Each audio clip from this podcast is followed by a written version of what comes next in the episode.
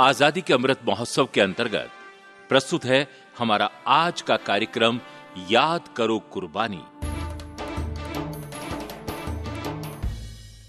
नब्बे दशमलव आठ मेगा पर आपने ट्यून किया है रेडियो आज़ाद हिंद, देश का चैनल, देश के लिए। कार्यक्रम है याद करो कुर्बानी। श्रोताओं, जैसा कि हम सभी जानते हैं, भारतीय स्वतंत्रता संग्राम की लड़ाई में नेताजी सुभाष चंद्र बोस जी का योगदान सबसे अग्रणीय है। याद करो कुर्बानी। याद करो कुर्बानी।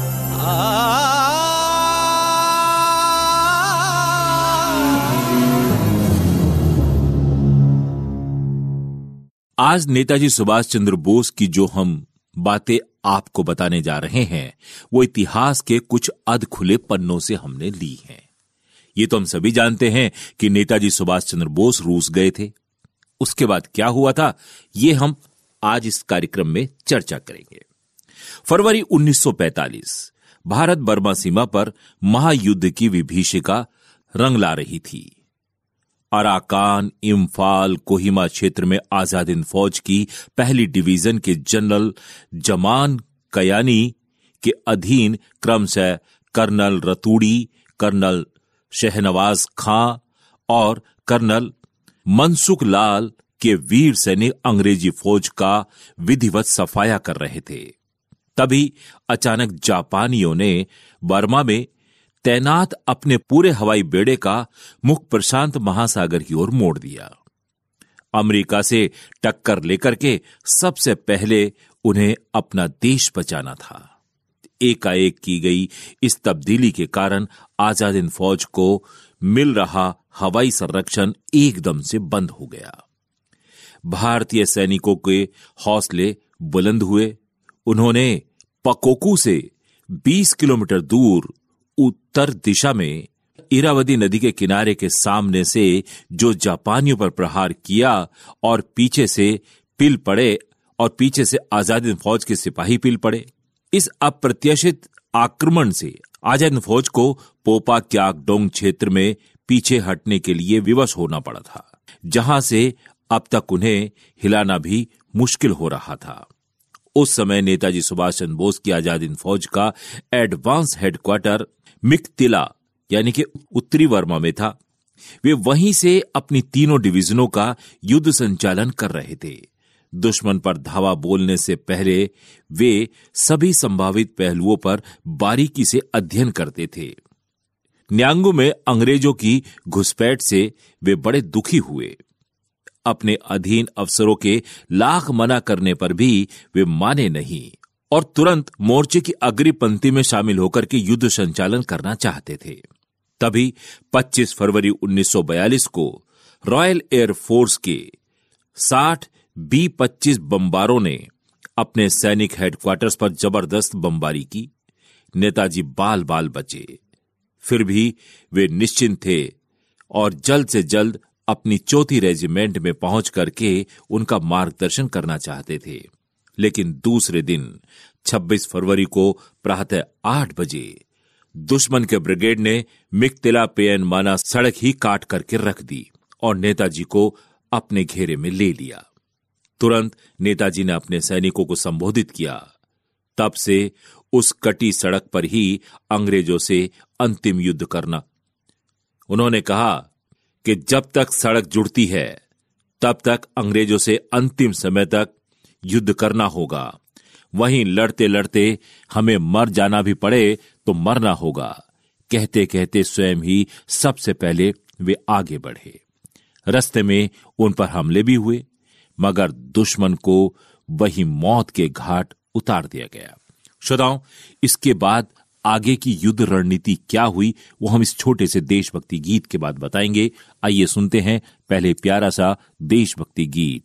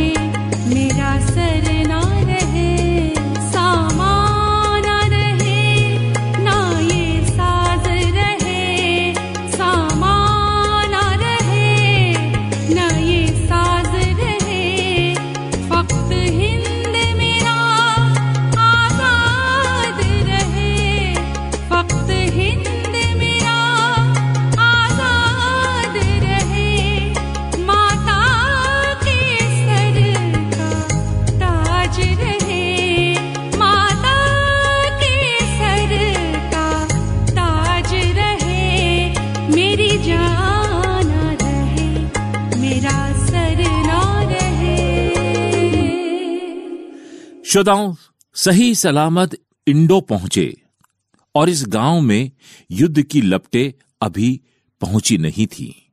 किंतु यह क्या? उन्हें आए बमुश्किल पाँच मिनट बीते ही होंगे कि वहाँ भी बम वर्षा होने लगी। नेताजी तीसरी बार बचे और यह था फोर्स 136 के गुप्तचरों का हमला, जो उन्हें एक एक मिनट की खबर दे रहा था। तब नेताजी अपने सैनिकों के साथ पहुँचे। पहुँचे पियन माना और पहली डिवीज़न के बचे कुचे रन बाकुरों की एक्स रेजिमेंट तैयार करके अंग्रेज़ों के दांत खट्टे करने में लग गए। यह लड़ाई लगातार दो महीने तक चलती रही।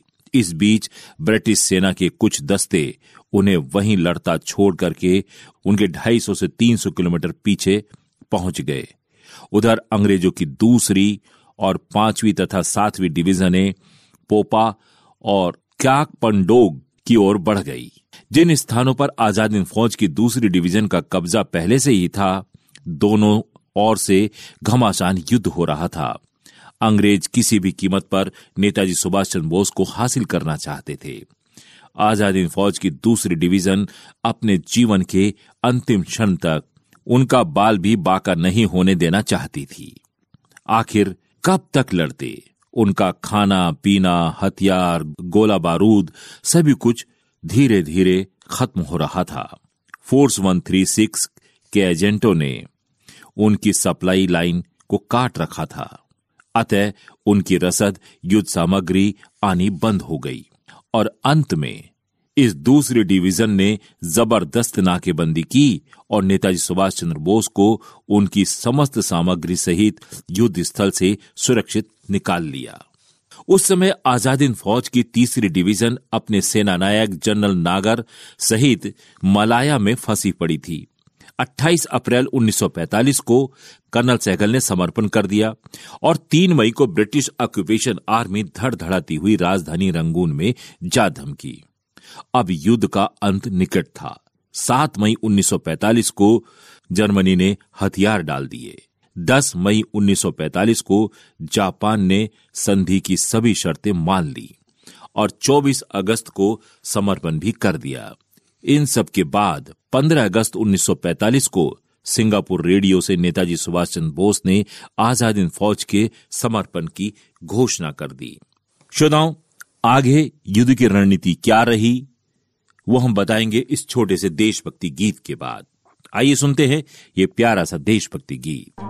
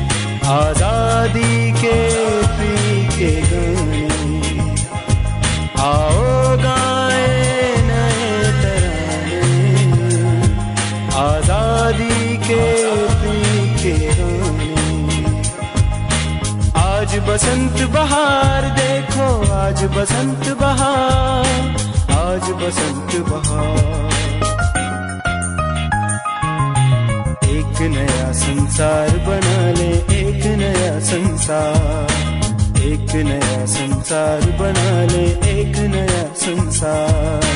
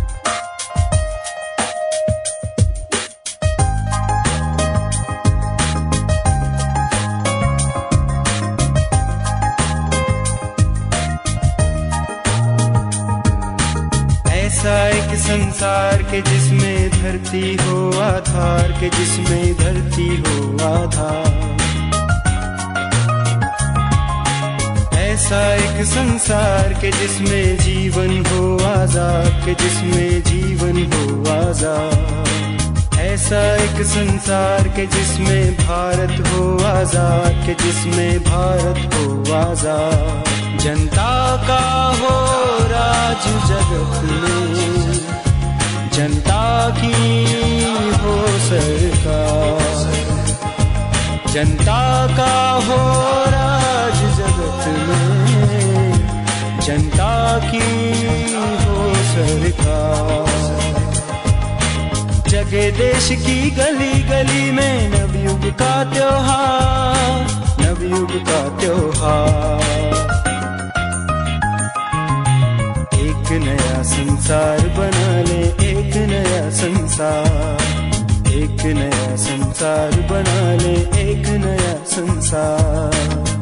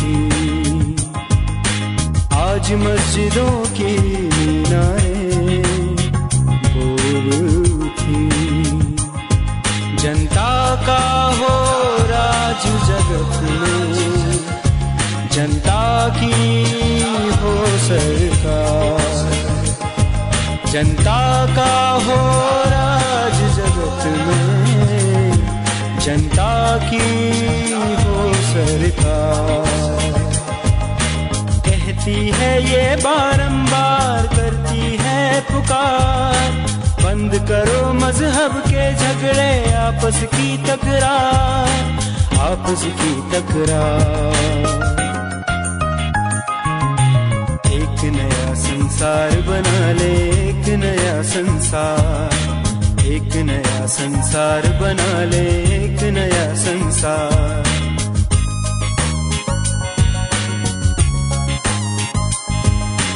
एक नया संसार बना ले, एक नया संसार। एक नया संसार बना ले, एक नया संसार। आओ गाए नए तराने, आज़ादी के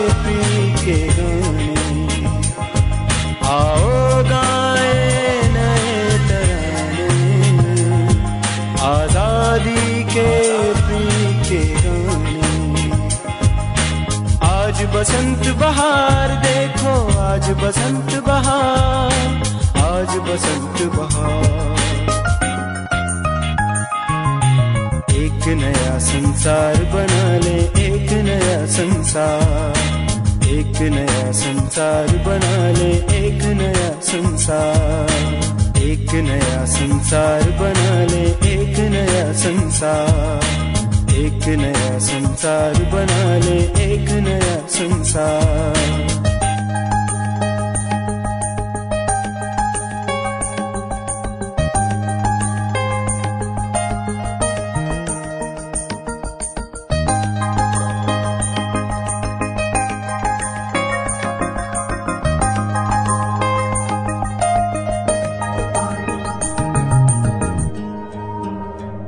26 जुलाई 1945 को इंग्लैंड के आम चुनाव में प्रधानमंत्री विस्टन चर्चिल की कंजर्वेटिव पार्टी को भारी पराजय का मुँह देखना पड़ा और उनका स्थान ग्रहण किया लेबर पार्टी के क्लिनमेंट एटली ने। ब्रिटिश पार्लियामेंट में भारत का स्वतंत्रता संबंधी प्रस्ताव इन्हीं महाशय ने पेश किया था। भारत की स्वतंत्रता के बाद एटली तीन सप्ताह की सद्भावना यात्रा पर भारत दर्शन करने अपनी पत्नी के साथ पधारे थे। 12 अक्टूबर 1956 को मुंबई आगमन पर सांता क्रूज हवाई अड्डे पर महाराष्ट्र सरकार के मुख्यमंत्री देसाई और भारत में ब्रिटेन के deputy high commissioner H A स्वीटिस्ट के अलावा मुंबई के मेयर ने उनका शानदार स्वागत किया था।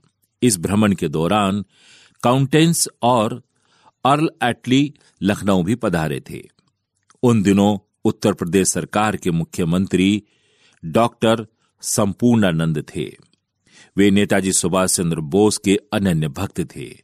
उन दिनों नेताजी के बारे में तरह तरह की अफवाहें भी गूंज रही थी।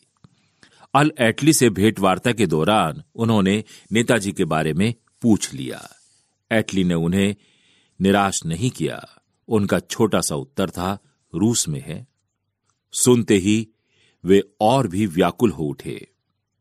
अधिक जानकारी हासिल करने के लिए एटली ने उन्हें बताया कि महायुद्ध के अंतिम दौर में वे ब्रिटेन के प्रधानमंत्री थे। आजादिन फौज के समर्पण से एक दिन पहले 24 अगस्त 1945 को बोस ने अपने कुछ चुनिंदा फौजी अफसरों और सिविलियन मित्रों को सिंगापुर में डिनर पर बुलाया था। वे हल्के क्रीम कलर का सूट पहने हुए थे। मित्रों, इसके बाद उन्होंने नेताजी सुभाष चंद्र बोस जी के बारे में और क्या बताया, ये हम आपको बताएँगे इस छोटे से देशभक्ति गीत के बाद। आइए सुनते हैं ये प्यारा सा देशभक्ति गीत।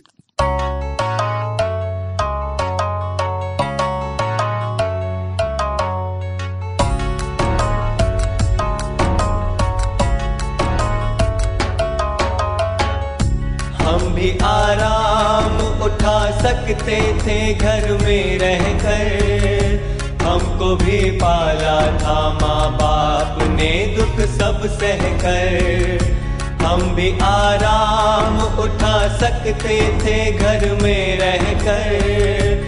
हमको भी पाला था माँ बाप ने दुख सब सह कर वक्त रुखसत उन्हें इतना भी नाए कह कर वक्त रुखसत उन्हें इतना भी न आए कह कर गोद में आँसू कभी टपके जो रुख से बह कर गोद में आँसू कभी टपके जो रुख से बह कर तिफल उनको ही समझ लेना जी बहलाने को।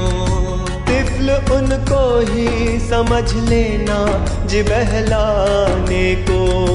हम भी आराम उठा सकते थे घर में रहकर। हमको भी पाला था माँ बाप ने दुख सब सह कर हम भी आराम उठा सकते थे घर में रहकर। हमको भी पाला था माँ बाप ने दुख सब सह कर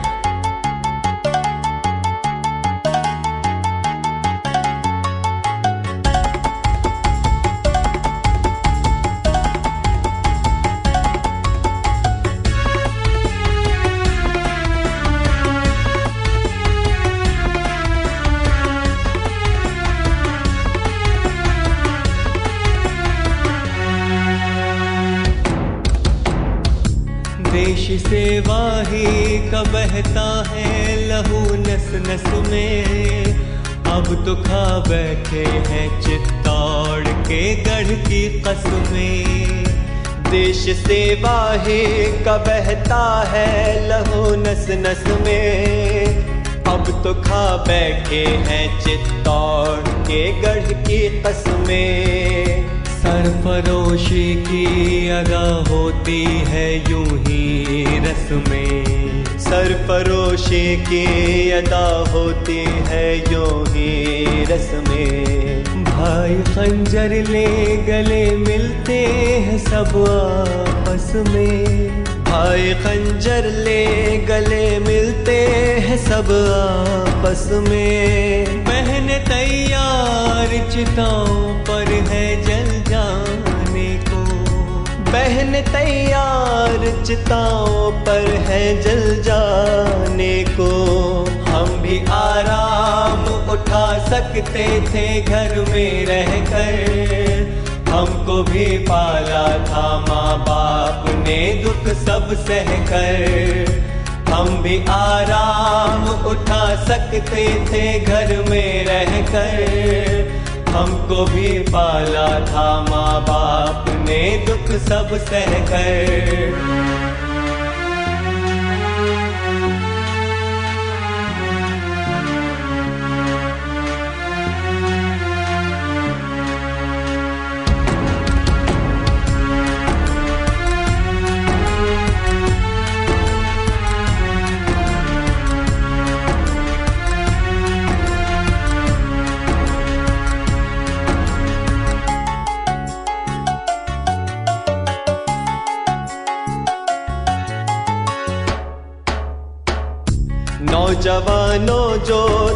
तबीयत में तुम्हारे खटके याद कर लेना कभी हमको भूले भटके। नौजवानों जो तबीयत में तुम्हारी खटके, याद कर लेना कभी हमको भूले भटके। अब के उजवे बदन होवे जुदा कट कट के। के उजवे बदन होवे जुदा कट कट के। और सर चाक हो माता का कलेजा फटके। और सर चाक हो माता का कलेजा फटके। पर न माथे पर शिकन आए कसम खाने को। पर न माथे पर शिकन आए कसम खाने को। हम भी आराम उठा सकते थे घर में रहकर हमको भी पाला था माँ बाप ने दुख सब सह कर। हम भी आराम उठा सकते थे घर में रहकर हमको भी पाला था माँ बाप ने दुख सब सह कर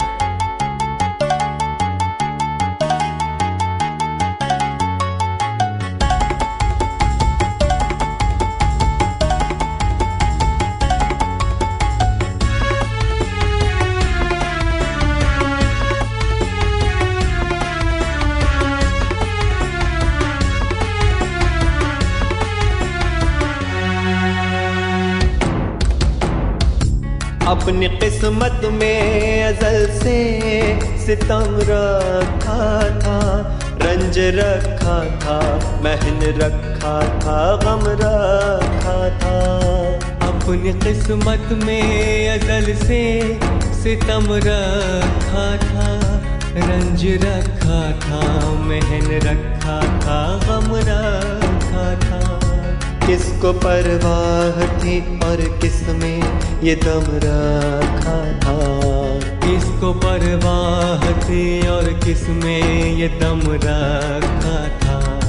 दूर तक का दे वतन आई थी समझाने को। दूर तक का दे वतन आई थी समझाने को। तिफल उनको समझ लेना जी बहलाने को। तिफल उनको ही समझ लेना जी बहलाने को। हम भी आराम उठा सकते थे घर में रह कर हमको भी पाला था माँ बाप ने दुख सब सह कर हम भी आराम उठा सकते थे घर में रह कर हमको भी पाला था माँ बाप ने दुख सब सह कर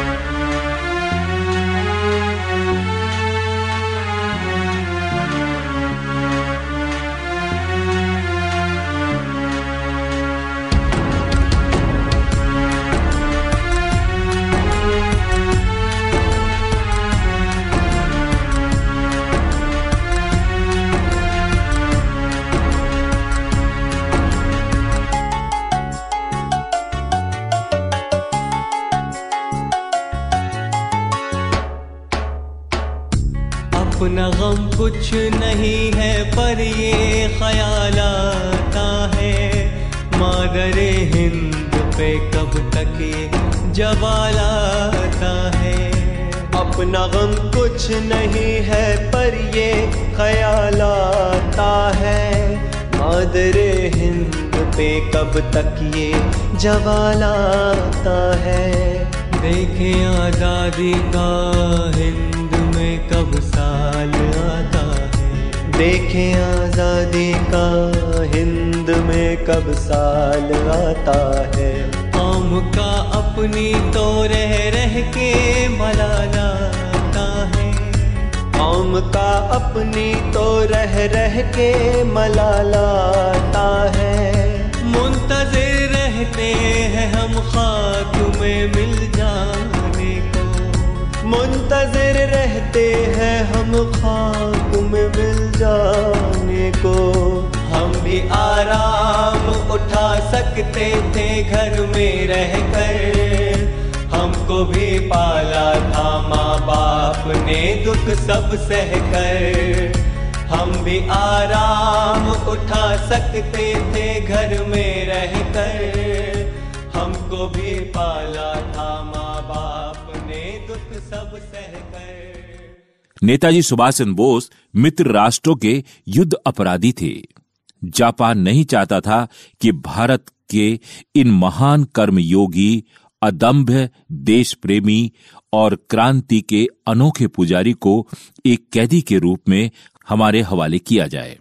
अतः सोवियत यूनियन के प्रधानमंत्री मार्शल जोसेफ स्टालिन को उन्हें रूस में दाखिल होने के लिए किसी प्रकार राज़ी कर लिया गया। 16 अगस्त 1945 को सिंगापुर से रवाना होकर के नेताजी सुभाष चंद्र बोस सेगांव पहुँचे। दूसरे दिन 17 अगस्त को सेगांव से एक जापानी ज़ीरो बम्पर में सवार हुए, जिसमें उनके अलावा केवल एक यान चालक था और अपराह्न डेढ़ बजे जा पहुँचे मंचूरिया। वहीं चाय पी, केले खाए तब तक जहाज़ से हीरे जवाहरात सोने के जेवरात आदि उतार करके पास ही खड़ी एक जीप में लाद दिए गए। बोस के पास दो अटैचिया भी थी, जिन्हें वे अपने दोनों हाथों में लिए हुए थे। उनमें भरे थे बेश कीमती हीरे, जवाहरात और जेवरात। कुछ महत्वपूर्ण दस्तावेज़ भी थे इस बेशुमार दौलत से शायद उन्हें किसी अन्य देश में भारत की स्वतंत्रता के लिए युद्ध जारी रखना था। जीप में एक जापानी ड्राइवर की बगल में बोस आगे जा बैठे। पीछे विराजमान हुए उनके तीन भारतीय अंगरक्षक, एक सिख, एक मुसलमान और एक हिंदू। चौथे व्यक्ति थे जापानी जनरल विशदेई जिन्हें बोस को सही सलामत रूस की सीमा में प्रवेश कराने का दायित्व सौंपा गया था। बोस को रूसी सीमा में प्रवेश करा करके पाँचों व्यक्तियों सहित जीप तीन घंटे में सही सलामत वापस लौट आई। ज़ीरो बमवर्षक के पायलट को बता दिया गया था कि बोस को रूसी सीमा में सकुशल पहुँचा दिया गया है। इस आश्वासन के बाद ही पायलट ने सीधे टोक्यो के लिए वापस उड़ान भरी थी। इतना सुनना था कि उस महान नेता की श्रद्धा से संपूर्ण आनंद के नेत्र सहजल हो उठे, किंतु जीवन की अंतिम घड़ी तक इस संबंध में वे ये न जाने कि क्यों दृढ़ता से मौन धारण किए हुए हैं। ये थे नेताजी सुभाष चंद्र बोस के अंतिम पलों के कुछ वृतांत जो हमें इतिहास के पन्नों से हासिल हुए हैं। श्रोताओं इस कार्यक्रम को अब हम यही समाप्त करते हैं। हमें उम्मीद है आज की ये जानकारी आपको अवश्य पसंद आई होगी। अगले सप्ताह एक और नई जानकारी के साथ हम आपके सामने फिर हाजिर होंगे। तब तक के लिए हमें अनुमति दीजिए। नमस्कार। और आप सुनिए एक और ये प्यारा सा देशभक्ति गीत।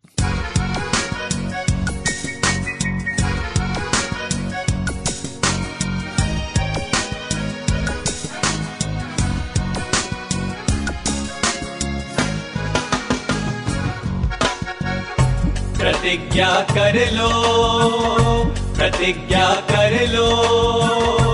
युवकों, मरे देश के लिए। प्रतिज्ञा कर लो, प्रतिज्ञा कर लो, प्रतिज्ञा कर लो।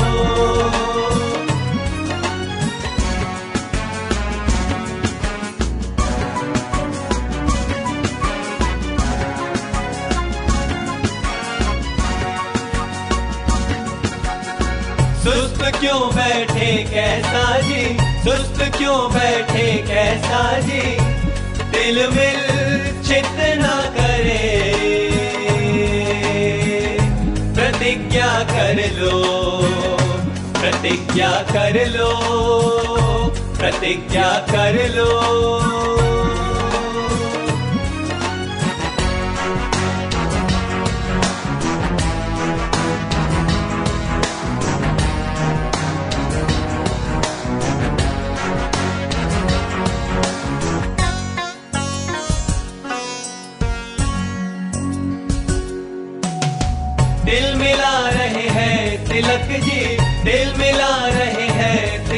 जी उनका दीप्सित कर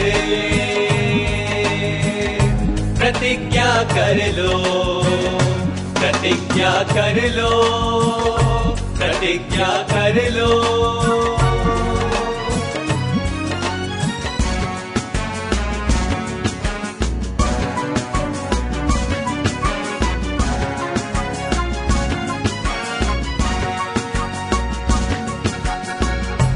ईप से सिद्ध करें ईप से सिद्ध करें, बजाकर हिंदू धुंद वीरे। प्रतिज्ञा कर लो, प्रतिज्ञा कर लो, प्रतिज्ञा कर लो।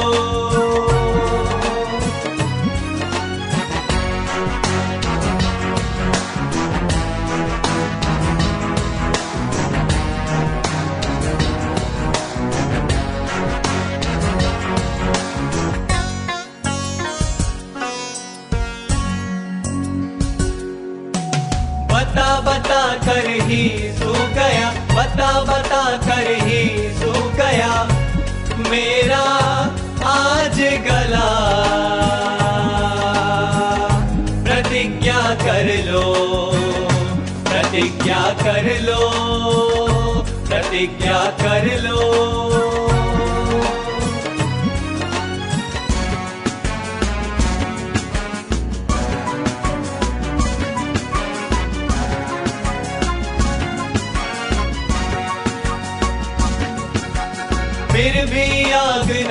लगती है, फिर भी आग नहीं लगती है।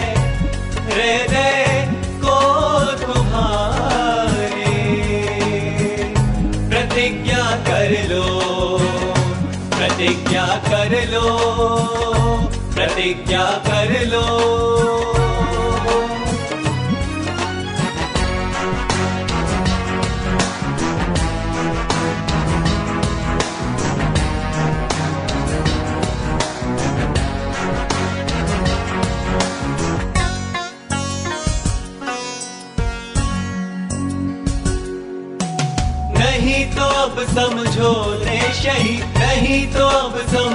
समझो ले शही नष्ट हो गया क्षण में।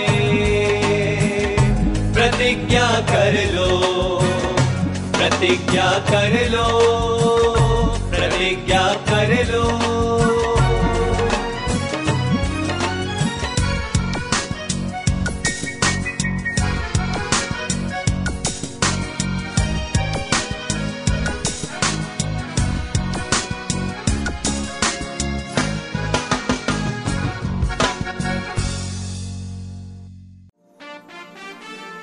अभी आप सुन रहे थे आज़ादी के अमृत महोत्सव के अंतर्गत हमारा आज का कार्यक्रम याद करो कुर्बानी।